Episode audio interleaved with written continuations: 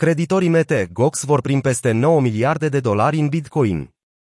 Creditorii defunctului exchange de criptomonede Mete Gox sunt tot mai aproape de a fi rambursați, potrivit unei scrisori a administratorului de faliment al companiei.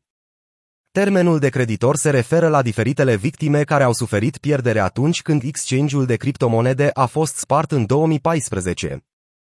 Administratorul solicită creditorilor să se înregistreze online și să indice modul în care doresc să fie rambursați. Când vor fi efectuate plățile și sumele specifice nu au fost menționate în scrisoare.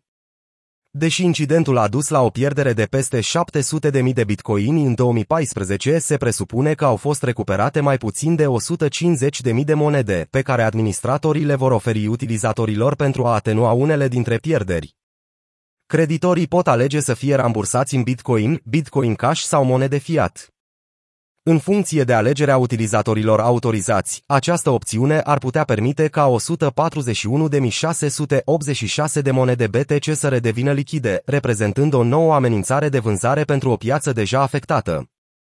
Creditorii Mete Gox au primit o scrisoare de la avocatul Nobuaki Kobayashi, administratorul desemnat în procesul de reabilitare Mete Gox, care a confirmat că se pregătește să facă rambursări către titularii de cont.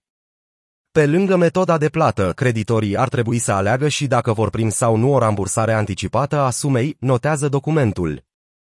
Având în vedere că prețul Bitcoin era o fracțiune din valoarea actuală de piață de aproximativ 21.000 de dolari, s-a speculat în comunitate că mulți creditori ar putea alege să-și vândă bitcoinii pentru numerar, direct sau indirect.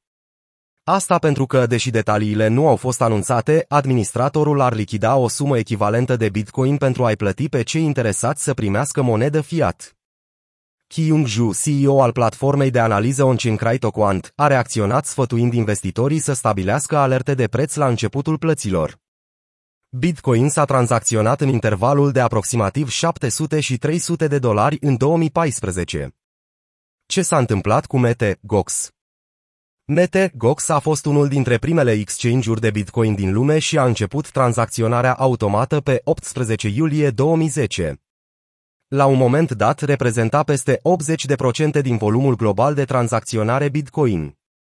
În februarie 2014 au început să circule zvonuri că Mete, Gox ar fi fost spart, iar exchange-ul a suspendat oficial tranzacționarea în acea lună, după o serie de furturi.